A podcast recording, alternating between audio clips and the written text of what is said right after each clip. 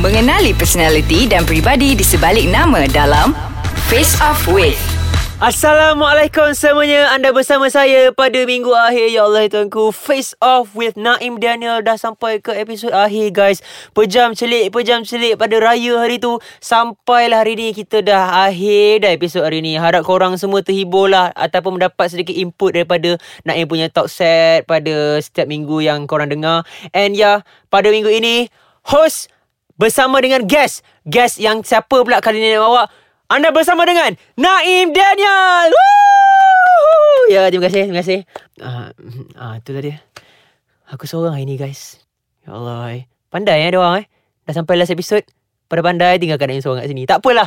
Yang penting masih lagi setia bersama dengan Face Off with Naim Daniel pada minggu akhir ni. So, topik pada minggu ini tak lain tak bukan Naim nak bercerita pasal Naim punya keinginan di dalam hidup di mana benda ni tak asing lagi pada semua orang kat luar sana tak kira tua, muda, ya yang masih lagi merangkak ataupun dah berdiri semua masing-masing ada keinginan dalam diri sendiri macam tu juga Naim. Naim sebenarnya quite susah untuk topik pada minggu ni nak ulaskan sebab Naim rasa topik ni amat-amat berat lah sebenarnya kan. Sebab after all that I've been through in this art industry di mana pahit maung, sakit, suka duka, perit jerih semua ni dah tanggung. And Nain dah sampai ke hari ini Alhamdulillah masih lagi relevan di dalam industri. Terima kasih. Nain nak ucapkan kepada apa-apa pun nak ucapkan terima kasih kepada Naimnya family members. Terima kasih sekali mama papa kakak abang uh, adik saya. Dan tak lupa juga kepada keluarga besar saya kepada semua orang. Ya Allah nak sebut seorang-seorang memang tak dapat. And especially tak lain tak bukan kepada semua Naimians dekat luar sana yang sudi uh, menyokong uh, mendukung karier Nain daripada Nain awal-awal terlibatkan diri dalam industri sampai sekarang you guys are so awesome and I love you guys till the end of time.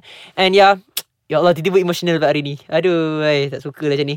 Okay kita nak teruskan jugalah Pasal uh, Hasrat dan impian Naim dalam hidup. Okay Macam Naim Naim sebenarnya Bukanlah seorang yang Datang Orang nak kata As artis Mi segera ke apa Orang kata Datang terus boom ke apa. No I've been through a lot And kalau orang yang mengenali Orang tahu macam mana Naim punya perjalanan seni. Daripada kecil Naim berlakon Naim buat itu Buat ini. And Naim sebenarnya tak dapat That kind of major exposure Daripada pihak media Daripada awal lagi sebenarnya. But then Naim belajar satu benda Daripada mama papa Dan kata sabar Tak apa. One day your time will come. Masa tu orang akan cari Naim. And Alhamdulillah Naim serba sedikit Pelan-pelan dapat benda tu Datang dalam hidup Naim. And Naim dapat exposure yang baik Daripada semua orang. Tak lupa juga support daripada family itu penting. Sebab ni rasa selama ni kalau nak tak dapat support daripada family, especially daripada mama, papa, adik-beradik dan juga fans, nak takkan berada kat sini. And satu je Naim keinginan dalam hidup. Naim nak buat semua orang yang Naim sayang, yang rapat, yang kenal dengan Naim happy. Tak kira dari segi personality ataupun kerja Naim. Especially sekarang Naim berada dalam bidang seni, Naim nak at least orang inspired, happy, orang boleh terdorong dengan kerja seni Naim? Tak kira berlakon ke menyanyi ke? Naim teringin nak tengok semua orang pada luar sana bila dengar je naskah Naim ataupun melihat lakonan Naim kat luar sana orang macam oh I've learned something from him today. So Naim rasa benda tu adalah satu achievement yang paling besar Naim rasa kalau Naim dapat buat sesuatu perkara dalam bidang seni ni dapat sampai kepada semua orang. And Naim bukan sahaja nak mementingkan kuantiti maksudnya macam berapa banyak lagu Naim buat pun berapa banyak lakonan Naim dah buat pun kalau benda tu tak diisi Naim takkan takkan buat benda tu dengan baik. Sebab ni rasa semuanya kita perlu buat dengan ikhlas dengan hati. So bila orang sampai maksudnya kita tahu macam mana bila kita bekerja dengan ikhlas orang pun dapat merasakannya dengan baik. Jadi harapan Naim adalah dalam industri ini Naim nak tengok supaya industri kita berkembang. Bukan sahaja dari segi rupa bukan sahaja dari segi followers dekat Instagram berjuta-juta ke apa bukan saja dari segi ya uh, personality yang cantik handsome sadu sebagainya tapi bakat tu harus diutamakan. So nak ingat sini ada banyak berceloteh sekarang ni. Kita nak kembali selepas ni kita akan sambung lagi pasal keinginan Naim. Stay tune Bertemu lagi bersama saya Face Off with Naim Daniel Episod akhir. Ya Allah tuanku Pejam celik Pejam celik dari episod akhir. So kita nak teruskan lagi sekali tentang keinginan Naim. Ya Allah, syak sendiri pula hari ni kan nak bercerita pasal keinginan Naim pula. Tapi itulah, macam yang cakap pada tadi, sebagai pekerja seni, memang ada impian macam Naim sekarang nak libatkan diri dalam muzik. Naim rasa amat-amat berbesar hati sebab diberi peluang ini untuk mewarnai industri seni muzik tanah air. Dan Naim punya harapan sebenarnya kan, Naim teringin sebenarnya nak buat satu satu tour Naim Concert sendiri tau. Ada my own team Ada Naim punya PA system Ada sound engineer Naim sendiri. And ya yeah, benda tu sebenarnya Tak mustahil Naim rasa As long as Dapat support daripada family members Daripada fans yang dekat luar sana yang kuat Dan sebagainya Naim rasa Naim InsyaAllah Naim boleh sampai ke arah itu Kita doakan yang terbaik guys. Yang paling penting Naim akan terus sajikan segala hasil kerja yang mempunyai message bukan saja kosong-kosong. Sebab kalau yang sentiasa follow up dengan Naim kerja dan sebagainya daripada dulu sampai sekarang memang Naim seorang yang amat fasi tau. Naim memang sangat-sangat detail pasal kerja Naim tambah-tambah dalam bidang seni ni. Sebab seni ni adalah salah satu orang kata mandat daripada Tuhan orang uh, Allah bagi dekat kita sebagai orang yang terpilih untuk membawa peranan ni dekat muka bumi ni untuk bagi inspirasi pada orang. So, saya rasa benda tu satu tanggungjawab besar tau. If only semua seniman dekat luar sana sedar bahawa peranan orang dekat sini bukannya peranan kosong-kosong, you guys mesti tak akan buat benda ni dalam ATM. Sebab benda ni adalah berkait rapat dengan hidup kita sendiri. So, kepada anda dekat luar sana yang bekerja sealiran dengan nak yang tak kira lakonan, writing ataupun menyanyi, Buat kerja kita kena ikhlas. Jangan buat kerja sebab kita nak kerja populariti semata-mata Nak kerja wang semata-mata. Memang benda itu perlu Yes, selain pada uh, Selain pada beruang Kita juga perlukan makan. Kita perlu cari duit Kan? So, kita buatlah benda tu dari di samping cari duit Kita ikhlaskan kerja kita Biar orang dapat faham kerja kita dengan lebih baik. And yeah Naim sebenarnya Satu lagi yang making kan? Naim nak buat album tau. Album yang berunsurkan like very very experimental. Macam Naim sendiri Naim punya genre of music Naim selalu dengar Naim selalu dengar Noh Saleh Naim dengar Hujan Band lepas tu Naim dengar all of the local indie acts dekat Malaysia macam Bedroom Sanctuary dan sebagainya. So Diorang ni dah menjadi macam satu inspirasi pada Naim untuk berkarya Bukan sahaja sebab kita nak penuhi market demand dekat luar sana Tapi berkarya sebab kita rasa kita sesuai dengan benda tu.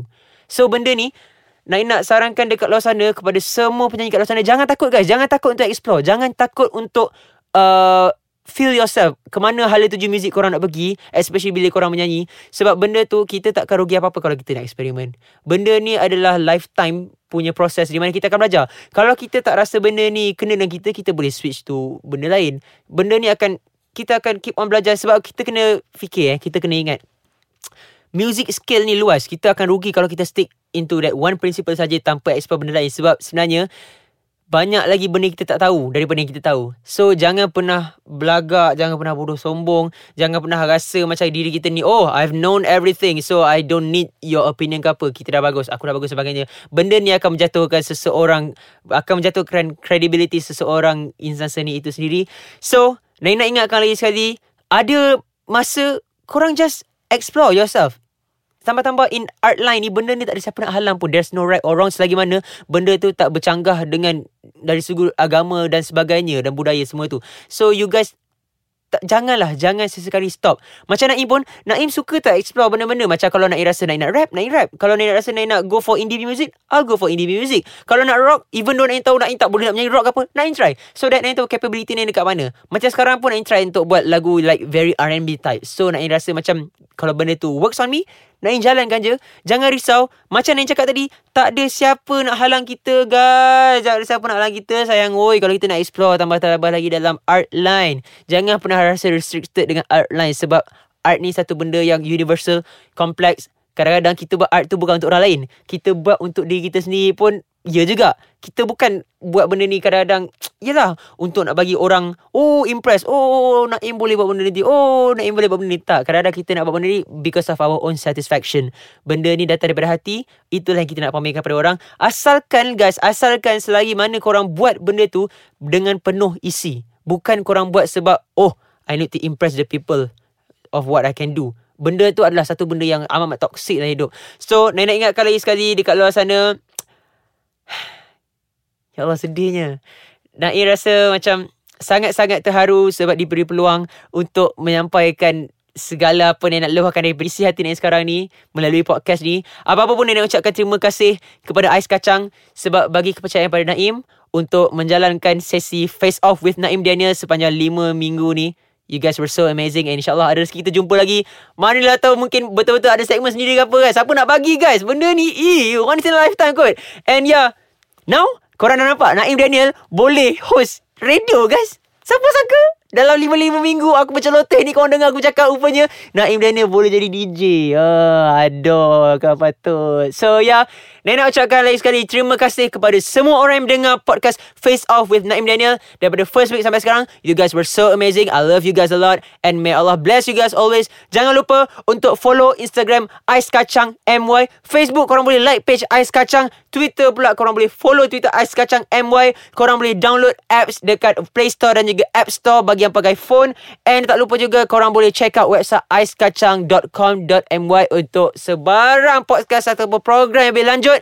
Kita bertemu lagi pada masa akan datang. Naim minta maaf lagi sekali Kalau ada salah silap Terkasar bahasa Terlebih-lebih bergurau ke apa Naim minta maaf Sebab semuanya Amat-amat tak scripted And Naim just cakap Meluahkan apa yang Naim rasa.